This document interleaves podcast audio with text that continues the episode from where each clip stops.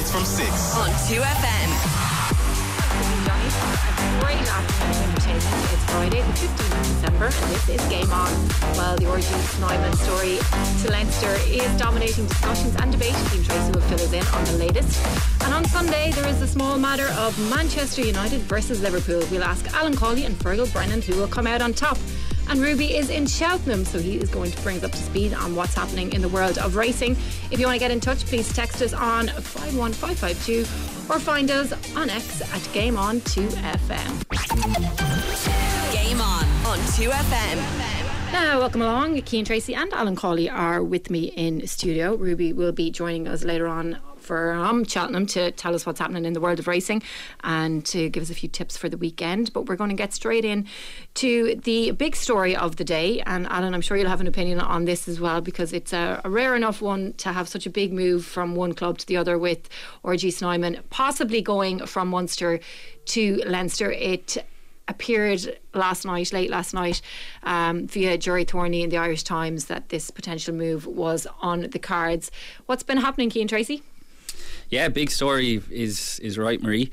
Um, I think it caught a lot of people, myself included. Um, I think Munster, a lot of people at Munster off guard as well. Um, there'd been reports a couple of weeks ago um, that RG Snyman to Bath was as good as a done deal. They actually came from France, interestingly, in, interestingly enough, but usually the the French reports with transfers um, are on the ball, so it was definitely a bit of a curveball when we saw the Irish Times story late last night. Um, yeah, look, it's there's a lot to this. Um, there's a lot of different strands. Um, you can look at it. I suppose the crux of the issue is that Munster weren't allowed to keep RG Snyman and Jean Kleyn um, at the club next season after Jean Kleyn switches allegiances back to South Africa from Ireland. So a lot of people say, why why is that? It's because the IRFU don't want two foreign players blocking young players in the same position, young Irish players in the same position it makes sense. Um, it's a bigger picture thing. So Munster a couple of weeks ago had announced that uh, Jean Kleyn um, had signed a contract extension and that RG Snyman will be leaving. Um, again, it made a lot of sense. I mean, RG Snyman has played 10 games for Munster in four years since he's been there. Jean Kleyn is their current player of the year.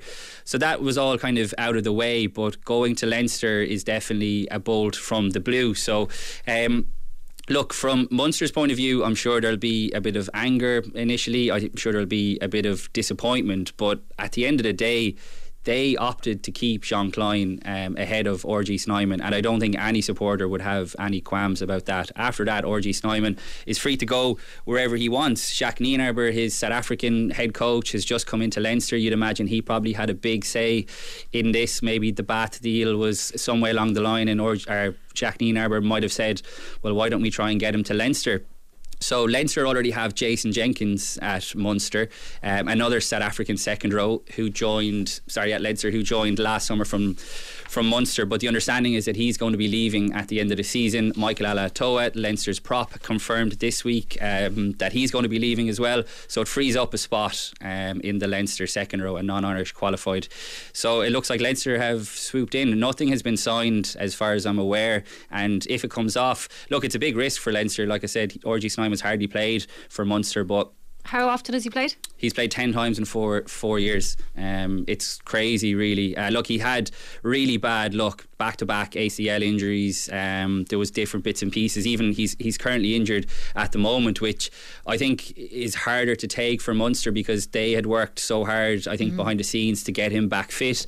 Um, he did play his part uh, somewhat in them winning the URC last season, but then he went off to the World Cup and was outstanding. Actually, showed very few ill effects of having done his ACL twice, but he's now out with a shoulder, I think it's a chest injury actually that he picked up in the World Cup final. But we saw in France over those couple of months how good RG Snyman is. So obviously Leinster have weighed it up in terms of you know is this a risk we're taking? And clearly they think it is because on his day, RG Snyman is arguably one of, if not the best lock in the world. He's absolutely outstanding. There's very few players can do what he can do. Um, some people will say, well, what about the likes of you know Joe McCarthy, who's just burst onto the scene um, over the last while? It'll be very interesting to see how that plays out. But Leinster do a great job of producing their own homegrown talent. They've been caught short over the last couple of years in both Champions Cup finals they clearly feel that they're short somewhere. Um, Jason Jenkins, ironically, um, has been injured quite a bit since he joined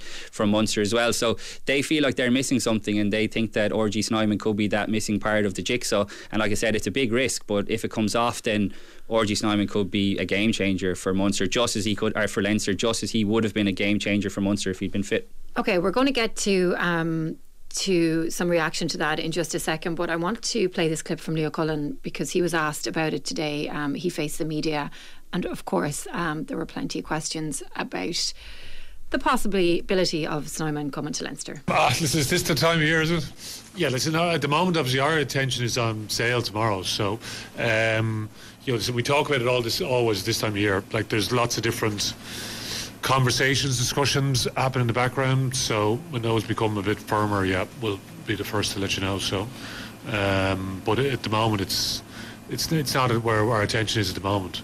Um, and that's out of respect for all different parties that are involved as well. So I understand the, the, questions and why you're asking them and all the rest, but like it's in it's not that's not where our minds are at the moment. Like we're we're we're focused on this weekend. You know, it's it's a short turnaround if you think you've come from La Rochelle, you travel back, you know, and that's all I'm really thinking about at the moment.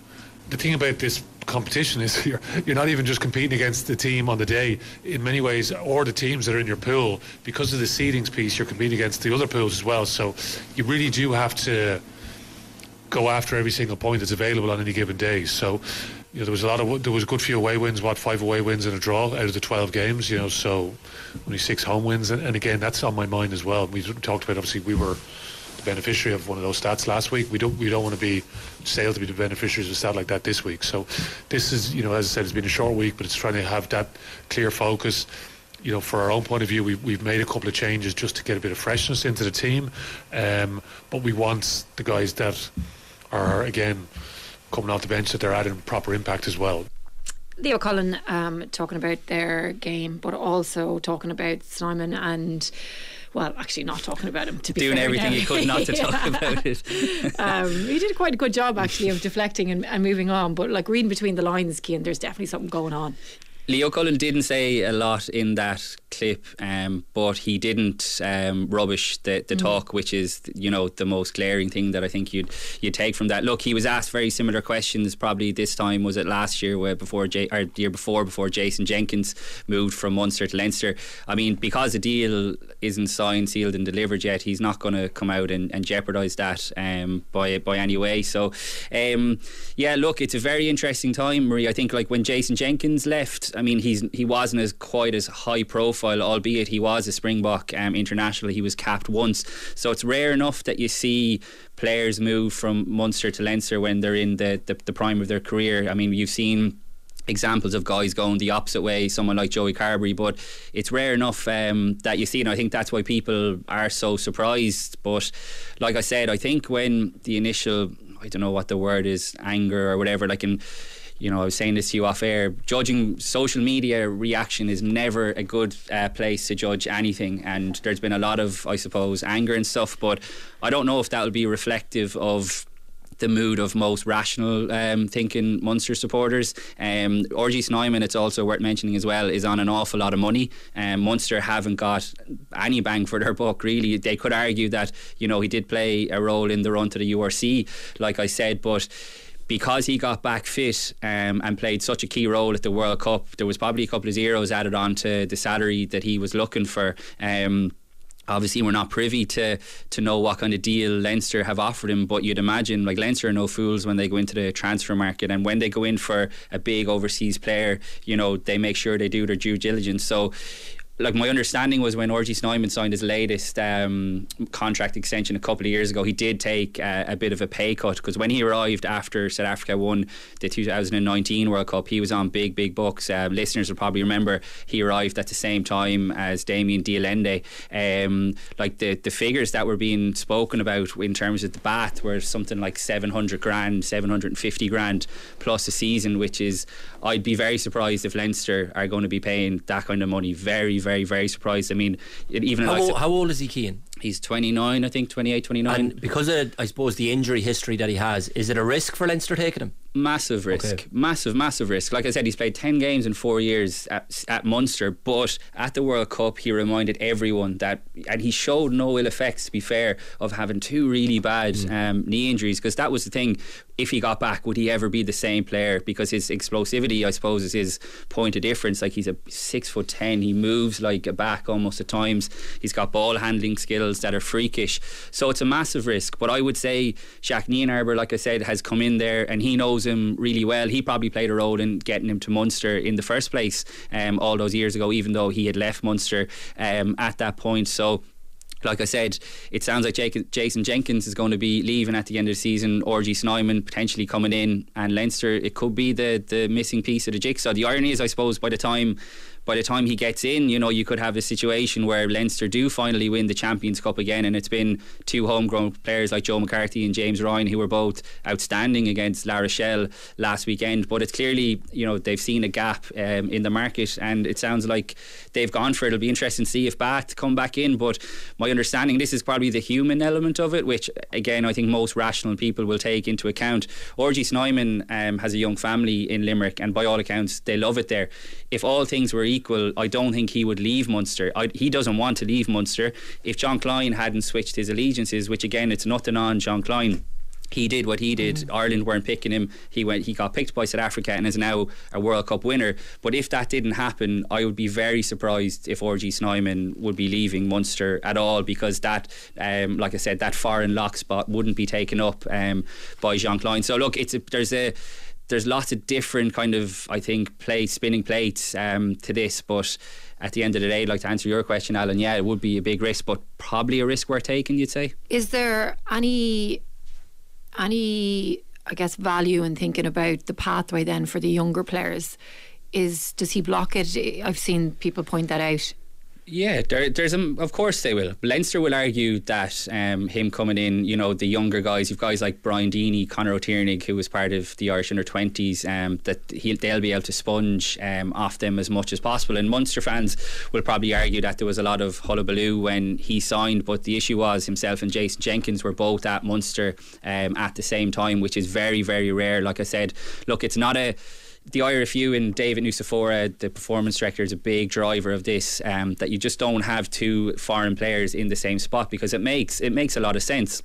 From an IRFU point of view, they're all about pushing homegrown talent, but of course, there always has to be room for guys like RG Snyman in Irish rugby. Not only are they so important on the pitch when they're fit, in Snyman's case, but they're also so important to the culture. Like you think back to Munster, you know, the Munster glory days, like guys like John Langford, Jim Williams. You think of Leinster, you think of Isa Nacewa, where Rocky Elsom, Brad Thorn, all these guys are so so important. And to be fair, Leinster. Leinster don't always go out to the market and sign these these kind of guys, but I think this was always going to be one of the big things about Jacques Nienaber coming in. He was going to come in and you know ruffle a few feathers in the best possible way and say well why aren't we doing this? Why aren't we doing that? And like I said he's probably heard through the grapevine that RG Snyman was on the market and sorry it's not even true on the ga- grapevine because obvious. exactly yeah. Like Munster had said he was leaving. So why would RG Snyman not want to go and play for Leinster, one of the best clubs in the world? Under okay, not under Leo Cullen is still the boss, but you know, with a head coach who knows him, Yeah. who's gotten the best out of him for South Africa. Look, it, it makes a lot of sense, but that won't be any consolation to Munster, particularly if Snyman rocks up um, to Dublin next season and is firing on all cylinders. That will be tough to take, but it's professional sports, a rootless business. Why are people so angry then? I think they're angry because Munster stood by RG Snyman when he did his ACL the second time and they gave him a contract extension. Now, to be fair, like I said, my understanding is he took um, a pay cut, but he also wanted to stay to repay the faith that Munster, like, I, I've seen the word mercenary thrown around and stuff, and I think that's so over the top and so unfair. Um, RG Snyman bought into Munster massively. Even when he was out injured, he was behind the scenes. He was working with the younger players. He was trying to give as much as he could as possible. Like unfortunately, his body didn't play ball. I mean, you can't really you can't argue anything with that. But I think Munster fans would be angry because they feel like they've given him so much and they haven't gotten a lot in return. But I go back to the very first point I made around this, Marie. Munster could not keep Jean Kleyn and RG Snyman. They had a choice. Now, Snyman would be on significantly more money, and obviously Munster aren't flush with cash. But I wouldn't underestimate their ability to get signings over the line either. Like I mentioned, they have um, a couple of years or a few years ago when they signed Snyman and Damian de Allende they both arrived as World Cup winners mm-hmm. on big big money. Munster get outside investment from this mystery group that no one really knows um, who they are when they're needed. So I wouldn't be surprised that if Munster if Jean Kleyn hadn't switched back and Munster felt like they wanted to keep uh, RG Snyman I wouldn't be surprised if they found the cash um, available to make that happen. So look I can understand why Munster fans might be a bit disappointed but like I said I think when the initial kind of shock shock and anger subsides, I think a lot of people will realise that Munster could have kept RG Snyman if they wanted, but they made a sensible decision by going for the more durable um, and probably the more reliable uh, Jean Kleyn. If he gets back from this injury, will he play for Munster this season again, do you think, if so, he's going to Leinster?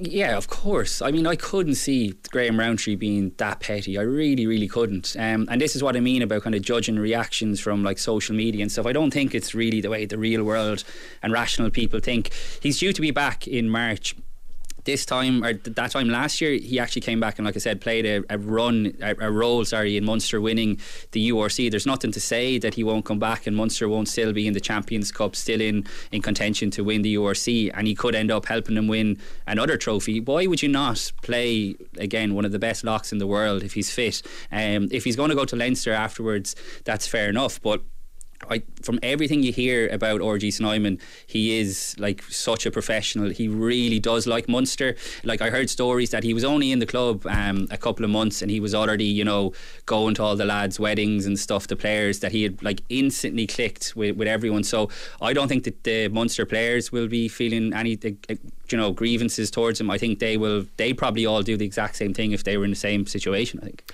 Yeah, and you have to be. Unfortunately, players have to think of themselves and be, be selfish at times as well. Marie, it's his career. He has to look after himself, his family, um, and whatever he feels is the best. I think, by the sounds of it, what Cian is saying as well, that new coach that has come in at Leinster is playing a massive part. It's a good point about you make about you know players having to be selfish because, like I said, this is a guy who's had back to back ACL surgeries. Mm. I mean, when he had the second one, his career was hanging in the balance. I mean, if you do your ACL once, you're doing well to come back and play at that level. To do it twice, I mean, is miracle stuff to come mm. back. So he probably would have been facing some seriously dark days, tough questions about. God, am I going to have to be retiring? What was he, 26, 27, 28? Now he has a chance to stay in a country that he feels like mm. you know part of at home.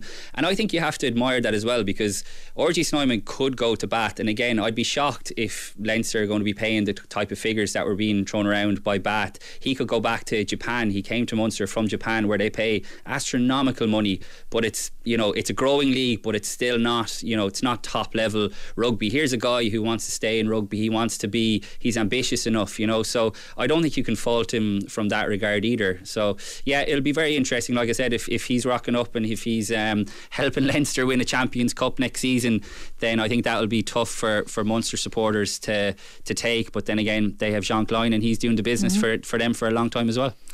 So there are games this weekend as well, and teams have been named. Cian um, Munster, since we are on the topic of the, the the fact that they have a lot of injured players and have had so for quite some time now, and they are going to be still without Peter O'Mahony um, against Exeter this weekend. But that was probably to be expected, was it, Cian?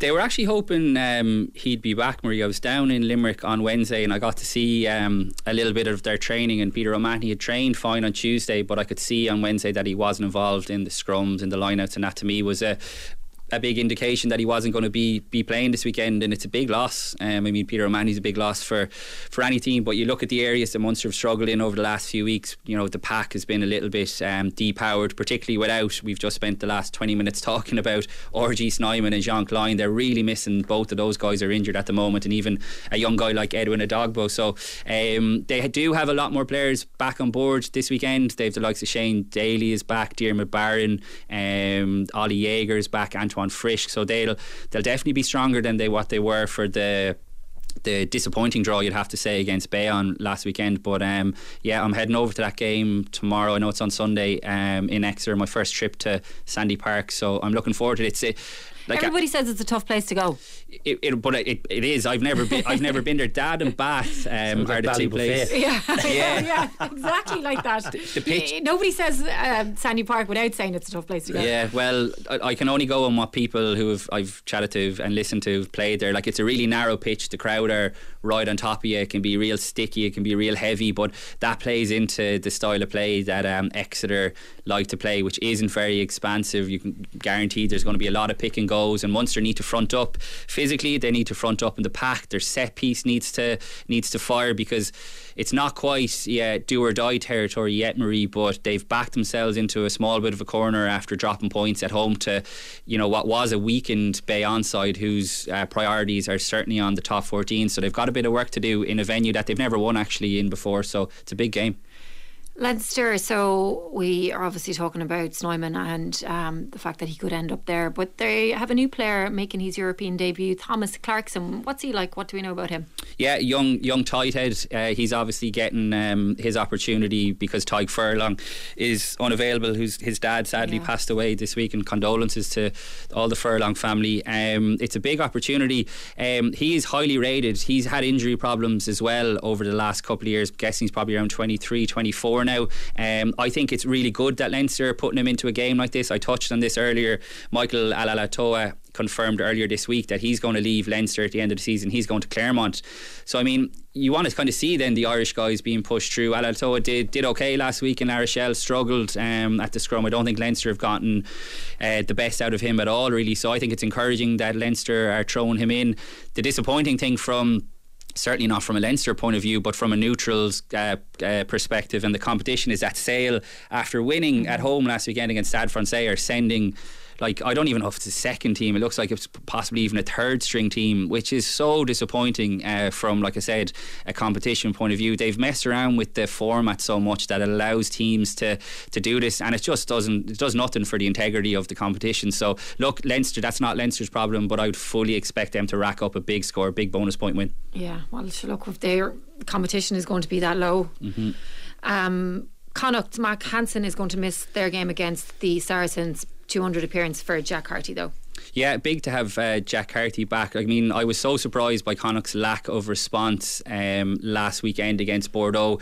Uh, you remember the week before that they lost at the at the death, Ciarán Frawley's try for Leinster, um, and they were just so passive defensively last weekend. I was surprised that there wasn't more of a reaction, particularly at home Friday night in the sports ground. You know, Champions Cup rugby back in Galway, and it was just so flat. Mack Hansen's um, injury did certainly didn't help, but you'd want to see a big response this weekend. They've made a load of changes uh, to the team, like you mentioned. Jack Carty's back. It was strange, to be honest, that Jack Carty wasn't involved over the last two weeks. He wasn't injured. I saw him doing the warm up last weekend he's Connacht's club captain. So JJ Hanner, Hanrahan had a tough, tough outing. I think it's fair to say last weekend. So it makes sense that Carty comes back in, but that is a seriously tough challenge against a Saracens team who lost last weekend. So they also need to, to bounce back, and could be a tough afternoon for Connacht.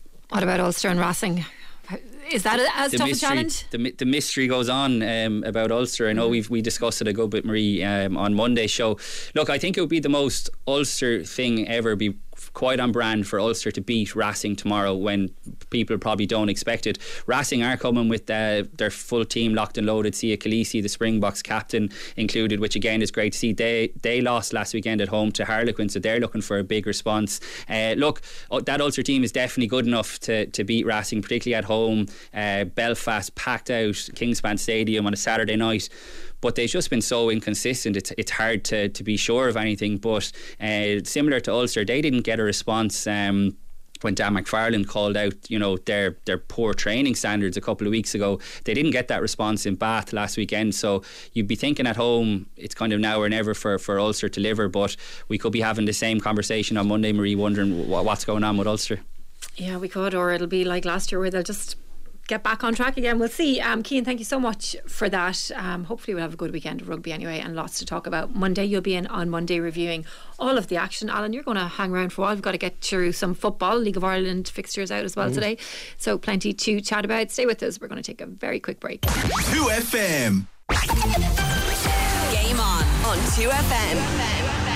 Hello, welcome back. Alan Cawley is with me in studio, and Feargal Brennan joins us on the line. We're going to get into all of the Premier League action, but before we do, um, Feargal, I'm going to go to you on this. The the Anthony Barry story and the fact that he's been linked with the Republic of Ireland. Thomas Tuchel has come out today and he, he's rejected claims really that he, he could be the, the next manager. Have you any insight into what is at play here? I think Thomas Tuchel is, is protecting his own interests in the sense that he values Anthony Barry quite a bit. Prior to Bayern Munich, they've worked together at um, at Chelsea. Um, obviously, Anthony Barry, this is a, job share from him at the minute, splitting Bayern and Portugal because Roberto Martinez, who also is a big fan of the work that he does, um, got him on board for that. So I think ultimately he knows that if a number one job comes up, whether it be Ireland or elsewhere, it's going to be very difficult to hold on to him. I, I, don't think, from what I understand, there's been a huge amount of movement in any direction just yet. Um, he will want to keep him. He's very well respected as a coach, but we see this quite a lot where number twos see their status rise. They want to have a chance at a number one job, and if it comes along, they, they do tend to take it. Um, but Thomas Tuchel, I think, has been quite straightforward, and to the best of his knowledge, he doesn't know anything about that. He's obviously not going to come out and say anything other, but he was very firm in just saying no. As far as I'm concerned, this is this is not true. So, I think at the moment um, there isn't really any legs to it. That's not to say that uh, it, it, won't come to pass. I definitely think he's on the short list, but I still think there's a few other names, um, and there is obviously time on, on the FAI side to, to make the call. Al, what do you think? I'd be surprised if they go for him, Marie. I said this to you weeks ago. Mm. Um, and obviously it's it's reared its head in the last few days, and there was murmurings that it might be on. But with what Tuchel said today, that's kind of the line I would have always taken on. And it's a big jump to go from an assistant manager and highly regarded coach that he is to become the number one. And I know Feargal saying about maybe that's maybe his ambition one day, but I would have thought the step is to go club management and then potentially international management down the line to jump from club coach, club assistant to be an international manager, it's too big a jump for me. Yeah, it's it feels like it's changing every few days with people being linked to it. Yeah, and we don't really like all we know about Anthony Barry from our end over here. Like obviously he's had a good successful career in England in terms of he's highly regarded. Chelsea, Bayern Munich, Tuchel's brought him with him. We know all that stuff, and he is highly regarded. And here he was very highly regarded, and it was almost a case of when he left, people his stock rose even higher because people were saying, "Oh well, since Barry has left, mm. we've kind of gone downhill a little bit." But we know very little, to be fair, Marie, about him. So I think to go from the little bits that we know of him just being a good coach and what we hear to being the number one, I can't see it. Okay, we'll keep an eye on it. My phone died earlier on, and I was worried that by the time I got a charge, that maybe they'd announce the Republic of Ireland women's managers yeah. well, that's job, which has soon. to come first. Yeah, it's supposed to be before Christmas, so it's. it's do you know like, how it is? No, and it's it's one of these any day now kind of I jobs. Do. Do you? do you really? Well, I have a fair idea. Yeah. Are you going to share it with us? No. This sounds like a conversation we need to have off air. Um, okay, right. Let's uh, move on to the Premier League, and we are going to start with Manchester United and Liverpool. Feargal, um, I enjoyed actually watching, sitting down watching the two press conferences um, today and seeing the the Ten Hag been asked about his job and whether he's going to be there. Um, in the next while, and obviously Klopp then uh, speaking as well and being wary of the threat posed by Man United. And you can understand why he would be because they are capable, Feargal, of putting a performance together. We're just not sure when, where, how. Yeah, and, and that's the thing. Um, there, there, was a stat that was a few stats that have, popped up while I've been um, working previewing this game over the last few days, and they're the only team United in the top four divisions of English football not to draw a game this season. That goes all the way down the pyramid: nine wins, seven de- uh, defeats, and that just underlines this idea that you don't know what you're going to get. Um, but we, we made this point before. I know Alan's definitely made this point before that they can win games against teams that on paper are better than them or are certainly in better form than them because they can produce a, a little moment, a Garnacho, a Fernandez, a penalty, a free kick, that type of thing. But in terms of a structured tactical um, approach from Ten Hag that will be better than what Jurgen Klopp has to offer, no. Um, I, I, don't see that happening um, because Jurgen Klopp is is so tight in these games, particularly against United. He, he's really revels in in the rivalry between the two teams, particularly when United go to Anfield. Um, so I, I, don't really see it going any other way. I think if this was a case of a team with a low block that would look to sh- shut United out, that they could just produce something, a long range goal, bang, top corner, win the game. I think Liverpool are far, far too canny for that. Al, do you see it going any, any other way other than a Liverpool win? None whatsoever, Marie. None. I watched, um, as you say, the press conferences as well today, and particularly the Ten Hag one. And I want to defend him in some instances, and I can't defend him at all in other instances. And the one that really stuck out for me was obviously last weekend again after the debacle that was ma- that was Newcastle and Rashford and Martial and all the negative publicity around that, and rightly so on how poor they were. He went and picked Martial again last Saturday.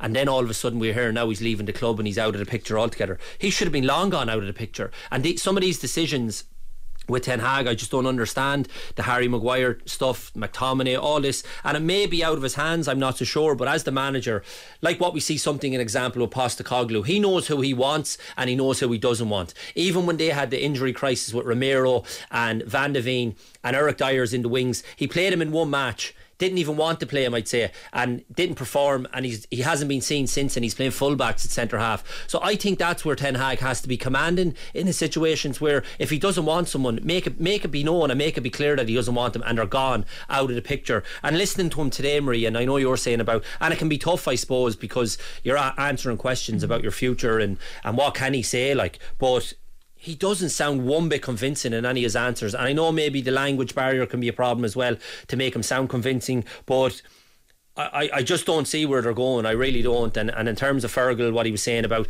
the tactical approach, that's a major problem for me with Man United because you can talk about the owners, you can talk about um, all these other instances, the noise outside the club, but when it comes to the manager setting up a team, that's on him. And the evidence that we see in the game so far of what, what he's producing in terms of setting up a team, what he's getting out of those players, the performance levels, it's a million miles off what you'd expect of Man United. Feargal, do you think he's still going to be in the job, just given the amount of speculation now that is surrounding him? Graham Potter being linked with the role, and of course, him being asked about it himself now at every turn to Ten Hag. Mm it's very difficult, um, and particularly between now and the end of, of 2023, they've got a really difficult run of games. Obviously, after Liverpool this weekend, then they go to West Ham before Christmas, home to Villa on the 26th, and then they wrap up um, 2023 away at Nottingham Forest. And they, they, are difficult games, particularly Villa, the way that they're playing. West Ham at home are, are relatively strong. Uh, it's, it's so difficult because it's Manchester United. If this was a team down the bottom of the table and they were in a terrible run of form, you'd, you'd be confident enough to say, look, two, three games, if they lose them, the manager's gone. It, it is slightly different at Manchester United. They're not adverse to getting rid of managers in the middle of the season. We've seen that in the last couple of years. But I still think, from the ownership's perspective, so much stock was placed in Ten Hag that he was seen as right. Things are going to change. The pantomime, the drama in behind the scenes is is gone now. And and I don't think he is that type of manager. I don't think he courts that type of situation.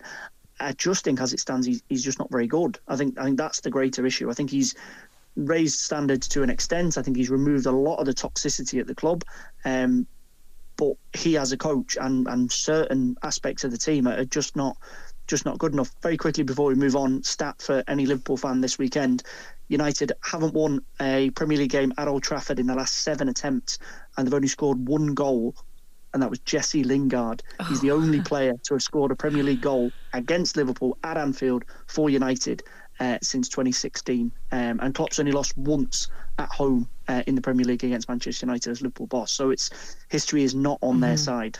It's yeah. incredible, it really is those stats, isn't it? And even you look at just a sim- simple thing like the the betting for the weekend and all, they're rank outsiders. Like Man United have fallen so much; it's it's unbelievable, Marie, how they've fallen, where they're at, and you listen to him, and even after the Bayern Munich game during the week, oh, we did okay. Like okay is not good enough, mm. and they weren't even okay. Yeah, they weren't, to be fair. You know? Yeah. Um, look, let's move on from that game. It is the one, of course, that uh, everyone will be looking forward to this weekend. Well, most people. Be And I know we have spoken a lot there. Sorry, about about Ten Hag. Liverpool have been very good at yeah. Klopp, and they're back on track in terms of it, like even watching him last week, I know the game wasn't great. Crystal Palace, 70 minutes drifting along. You think it's going to be one of those afternoons. Bring on Harvey Elliott, changes the game, and they, they eke out the win. And that's always a good sign for me as well. When you're not playing well, that they're still managing to eke out those wins. The only concern I have for them, and I've I've kind of not contradicting myself, but I've I've been mad about their attacking lineup and the prowess to have up front. They'll always score goals. I'm not convinced about Nunez watching him again last Saturday, Marie, he, I, I just don't get it. Cody Gakpo played last mm. night was very very poor in the game, but the team it was a it was a makeshift team, uh, didn't get much service. But I really don't understand how he hasn't tried Gakpo through the middle at all. Um, he doesn't seem to maybe want to do that. I know Nunez is a big physical specimen of a man and, and caused a bit of rumblings around for opposition defenders. But in terms of being clinical and scoring the goals, he'd be a major concern for me. Feargal, just before we move on from Liverpool, uh, Caoimhin Kelleher in goals last night conceded two goals. It seems like this period where he's got that opportunity is coming to an end. Alisson's back fit again. What do you think is going to be the takeaway from that spell he's had in between the posts? I think from him personally, he'll he'll take it as a positive in that Jurgen Klopp is, is fully supportive of him. That when he needs him, he's, he's willing to throw him in. And I've, I've said this all along: when there's an injury or a game where Klopp thinks I can rotate Alisson out, Kelleher will come in. He will do the job that I anticipate. I do think, looking at his record, particularly when he has been dropped in this season, um, he's only kept one clean sheet for Liverpool. He, he does look a bit suspect in that sense. This is the first time for me in his Liverpool career where he's maybe looked a, a little bit off the pace when he's come in. In the past, obviously it's difficult. He's not playing. He's still come in and performed, and particularly when we associate him with the cup competitions and saving penalties or scoring penalties as he has done.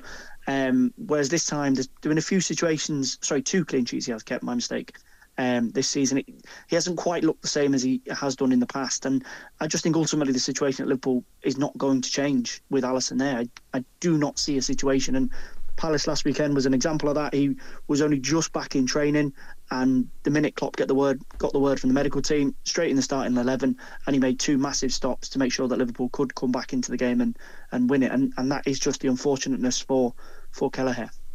Yeah, that's the difference, Marie. I spoke at the about three or four weeks ago, wasn't it, when we thought when we found out Alisson was going to be injured and he was going to get a little bit of a run, and I spoke about maybe grasping the opportunity and going in and and, and almost showing Klopp that he's here to compete with Alisson. To me, in the games and watching him last night, he's a backup to Alisson. Yeah, well, look, it's hard. And, and we've known that for a long that, time. yeah. So maybe it's getting to the stage now where, come the end of the season, all all that discussion around the fact that he needs to play. And I was very much of the view, stay at Liverpool, but. It's not as Feargal Mm. said. It's not going to change. Alisson, was, he was brilliant uh, last weekend. Yeah, and he's so settled there as well. Um, Arsenal and Brighton, Feargal, um, you think that Mikel Arteta is going to get a reaction from his players after losing to Villa? I think he will. I think he has to, um, given the fact that things are so tight at the top of the table. Liverpool got the edge last weekend because they came back and beat Palace, and then Arsenal slipping up against Villa, who are now up into third themselves. Man City, you'd expect them to be fairly comfortable against Palace before they go off to, to Saudi Arabia. And he needs a reaction. Um, and in terms of freshness and players, they've got an extra two days. Brighton played Marseille last night and won and got through to the Europa knockouts.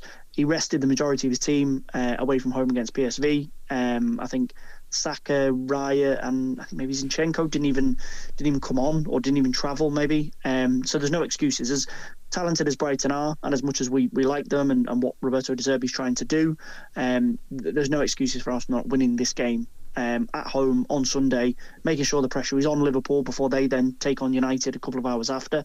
Um, and he was like a, I don't know, he was like a, a wasp trapped in a in a bottle uh, when he was in the stands last week against Villa. You could just see him um, jumping around the place and dying to be back down on the touchline, and he will be this weekend, and, and, and that will be a a boost for Arsenal as much as it kind of is reduced over the years. How much the touchline presence is, the way that Arteta is. In terms of his antics and his behaviour, it, it is important for Arsenal. Yeah, he kind of wills them on um, when he's on the sideline. So it'll be a difficult day for Brighton. Well, it could be a difficult day, but hopefully for Evan Ferguson, um, he will get to see a little bit more of him. Is he doing getting enough time? Do you think, Al? It's difficult because you look at João Pedro again, obviously scoring the goal last night, and they paid big money for him. Um, and I still think we have to. We have we can't be looking at this through kind of rose tinted glasses and it's just from an Irish angle. I think you look I have to look at the lad in terms of his development and I think De Zerbi I still think they're trying to manage that Marie uh, and not put too much expectation on him. And he does get he does get minutes, but I think because of what they're juggling at the moment in terms of the European stuff in the Premier League and going Thursday to Sunday, I think he's able to juggle. Uh, with the squad, and that's why you see Evan that he's not having to play week in, week out, or whatever, or he's not feeling as though the manager wants him to play week in week out. I think if you were if we were privy to the conversations behind the scenes, I think it's more about the actual De Zerbi, the coach and staff Ferguson managing his load and looking after him rather than actually pinning too much pressure on him. And to have João Pedro is a very good player, um, scoring goals as well. Obviously, there's plenty plenty others there that he, he's up against stiff competition to get a game as well because they're a very good team, Brighton. But I do think it's more about the manager and the staff trying to may, maybe manage his load. A lot of good games this weekend, um, Feargal, in fairness, but one that I think will catch a lot of people's attention is Burnley and Everton and the Sean Dyche factor, of course. Yeah, and obviously him going back to Burnley, um, it's very rare in Premier League circles that a manager is, is still held in high regard, and, and Burnley fans definitely see Sean Dyche in, in that sort of a position, and particularly given the way that they've started the season, how difficult they've found it, they, they might be forgiven for a few admiring glances over at Everton. Um, no goals conceded in the last three, three wins in a row for the Toffees obviously all coming on the back of the 10 point deduction. Um, they're flying, and, and his imprint on that team is plain to see. The organisation, the reliance on sports science, analytics behind the scenes. A lot of players have come out and spoken about it. Tarkowski, Pickford, and one or two others. He's getting goals from midfield, particularly with Abdoulaye Doucouré. Um, and, it, and it's not looking good for Burnley. Um, uh, Vincent Kompany, I think, has kind of slightly escaped being mentioned in the same way as um, Heckingbottom before he got sacked from Sheffield United, and Edwards at Luton, and, and one or two others, um, Steve Cooper at Forest, who, who play Spurs tonight.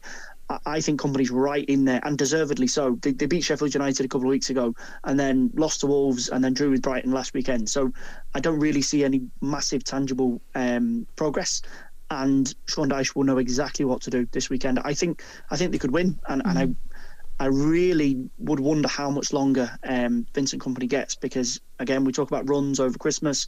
They've got Liverpool at home on the 26th and then Villa away uh, on the 30th, and you'd be struggling to see how they get points from them. Al, will you be rushing home for uh, Nottingham Forest and Spurs? That's exactly where I'm going, Marie. exactly where I'm going after this, and looking forward to it. And talking about managers on the verge, it looks like Steve Cooper as well. If they were to lose tonight at home, uh, two not two Spurs, I think he could be gone as well. And you could argue, is it harsh? Possibly, Marie, but you look, I suppose, at the recent form, it hasn't been great. Four uh, losses and a draw in the last five. There you go, and that's 12. why he's under serious pressure. Mm-hmm. And there's a lot of money being invested at that club as well. Um, I think the owner I think they're more putting up with him because of the re- the relationship that he has with the fans, and I don't think they want the backlash from the fans. But I think he's getting to maybe the point where he feels as though he has to maybe make the decision out the owner. And as I say, if they were to lose tonight at home against a very good Spurs team, you look at Spurs last week, uh, they were absolutely phenomenal in the game as well, back to their best, and were clinical. That was the I suppose mm. the the difference in the games before that, where they hadn't picked up the points. They were clinical in that game last weekend against Newcastle and played ever so well. Just their energy levels and getting a couple of players back as well. Um, Pape Sarr was back in midfield alongside Bissouma, adds so much energy and legs. I think he's going to be a really great player for them going forward. Udogie, they were brilliant, they were really good. Albeit Newcastle, to be fair, and like what we've seen in the European game, they're running on steam at the moment. They're really kind of out on their feet. Um, so it was a good time to play Newcastle, but I think Spurs would be Forest tonight, and I think that could be the end of Steve Cooper. Okay, well, that's kicking off at 8 o'clock. Feargal Brennan, as always, thank you so much for joining us, Al. Just before we let you go, um, the League of Ireland fixtures mm. out today, so starting in the 9th February, coming around quickly. 16th. 16th, is it? Yes, right. 16th, Marie. And um, yeah, looking forward to it. Is I I was out with one of the managers today for breakfast. Oh and I was also and he was kind of doing deals as we're chatting and doing all sorts and then obviously waiting on the fixtures to come in also Marie so um, there's clubs back training already at the moment so that's I suppose shells yeah in terms of the professionalism where the game has gone they're back training already the rest will be back just after Christmas but yeah it's an exciting time when you see the fixtures and um, Shamrock Rovers kick off at home to Dundalk Bohemian Sligo Rovers um, Derry Drogheda as well so there's a couple of crackers there to kick us off on the 16th so we'll have plenty of discussion well before that, Marie. Yeah, Ruby wants you to stay for the race. I'll stay so, for yeah, the race. Want to stay? Okay, we're going to take a break. Um, we'll be back with Ruby after these. RTE Two FM. Game on on Two FM. Welcome back. We are turning our attention to racing. Ruby Walsh joins us all the way from Cheltenham. How are you, Ruby? I'm great, Marie. Yourself? Great. We're going to talk about racing, but I want to ask you about um, JP McManus and his sizable donation to Gaelic Games in Ireland. What What are your thoughts? Sizable. That's a that's an understatement. I mean, in isn't it? relative, it's Um, relative to his fortune, which I'm sure is pretty big. It is till you go giving it away. there is some chunk of money uh, for anybody to give away. Um, 32 million, a million per county. Um, I suppose if you're in Leitrim, what is it, 30,000 a club? Um, it's an incredible donation, an incredible gesture, and I wish I was in a position to do it. I know it's amazing, isn't it? Al? It's absolutely incredible, yeah. And I was reading up more on it. Um, Tommy Conlon had a good piece Yeah. that he wrote a few years back. Tommy, um, basically ba- off the back of a donation he made back then. And it's not just the, the sporting stuff, charities, all sorts of stuff behind the scenes we don't see, the golf classics and stuff that he has, and um, all that kind of stuff. It's phenomenal what he creates for the economy. I know there's been a bit of a backlash as well. You'll never please everyone, Marie. I'm looking at a couple of people on social media and the usual rubbish coming out of them. But in terms of the bigger picture and what he's done, he's a phenomenal man, I think. And what about racing, Ruby? So does he spread it around racing wise as well? He does, Marie, in, in indirect ways. He's a lot of horses in training, which creates a lot of employment, which uh, which is a lot of investment. He's a huge donor to the Injured Jockeys Fund in Ireland and the Injured Jockeys Fund in the UK. And I would say it's his investment. You look at the amount of trainers that he has horses in training with, and that's I suppose spreading the wealth in a, in a different way. It's it's helping an awful lot of people. So look, there are people who will forever give out, and there are people who will say that he doesn't. Um, I'm not going to say pay tax here. The man doesn't live here, so he's no different to anybody that lives outside of Ireland. He doesn't live in Ireland, so that's why he doesn't pay tax in Ireland. He lives in Switzerland. That's where he pays his tax. Um, you know, so he's no different to anybody that has left the country. But he's putting a lot of money back into Ireland, and that can't be knocked. Absolutely, and it'll really help J clubs around the country. And in fairness to me, looked after the women as well. So Ah, brilliant. Yeah. I, I, I honestly, as like it's it's because we often hear the debate about Dublin and the investment and all that stuff, but it's the smaller counties that Yeah. don't that we hear that don't get it. So the likes of them and the clubs and all, and and as you say, spread it around Camogie. The, Ladies the- football, yeah. yeah, brilliant. uh, racing, Ruby. What do you? What's happening in Cheltenham? Racing. Not a whole pile, Marie. Uh, it's pretty it's pretty low profile stuff in Cheltenham this weekend. Um, there was decent enough racing today. I thought Minella Indo ran a cracker in the cross country race. Uh, Rachel Blackmore rode him in the. It's a handicap at this time of the year, but it'll be a conditions race come March. And I thought he made a really encouraging start to his cross country career. So he's one to look out for in March. Tomorrow is the December Gold Cup, and I think it could go an Irish way. Mark Walsh is coming to Cheltenham tomorrow afternoon to ride So Scottish for Emmet Mullins. Fakir D'Oudairies is the top weight with 12 stone. That means uh, So Scottish gets in the right side of 11 stone, and I think, um, yeah, I think they could be robbing some sterling, the Irish, tomorrow afternoon in Cheltenham. Ruby, I want to ask you about an individual who I rate highly, and I'm sure he is very good, and I want your expert view on it. But I don't think we hear enough about him or the praise. I certainly don't hear him get enough praise, and I think he's a brilliant jockey. And he won today, um, riding for G- Gavin Cromwell, Lalmason, um, in the 150 race, Keith O'Donoghue, and I think he's an absolutely brilliant jockey. But how far can this lad go, or is it kind of a case of he's only? I know he was with Gordon for a long time, and, and maybe I think was his was it his weight or his height didn't maybe get as much chances as what he should have, but now he seems to be getting lots with Gavin Cromwell. Keith is a remarkable story. So Keith started as a young man, very, very talented guy, but from growing at the age of 17, between 17 and 20, he just ex, I know, exceeded the body weight of a jockey. So Keith's natural weight is probably closer to 12 stone or a little bit above 12 stone. But to be a jockey, you kind of need to be below 10 stone. So he manages his weight. He got himself back to being able to ride at 11.4, 11.7, and he make, maximises the opportunities he has at that weight, which is restricted. But um, he every day, Keith Donoghue's life would not be for everybody, but he's exceptionally talented. He takes every opportunity he's given and he maximises those opportunities.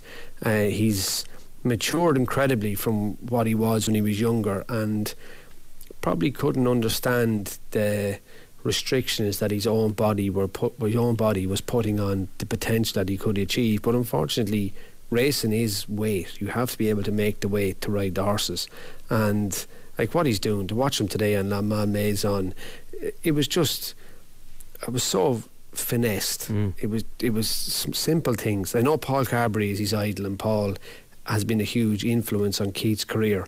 But to watch him ride, you, you just think like he, it's pure natural. But unfortunately, Keith is a little bit too big to be a jockey. Yet he's still managing to do it. Ruby, just before we finish up, anything else this weekend to keep an eye out for? Uh, we have at home on the home front Fairyhouse tomorrow afternoon. A nice horse called uh, Hunter's Yarn runs in the beginner's chase. He'll be worth watching. And then on Sunday we've two meetings: one in Navan, one at Thurles.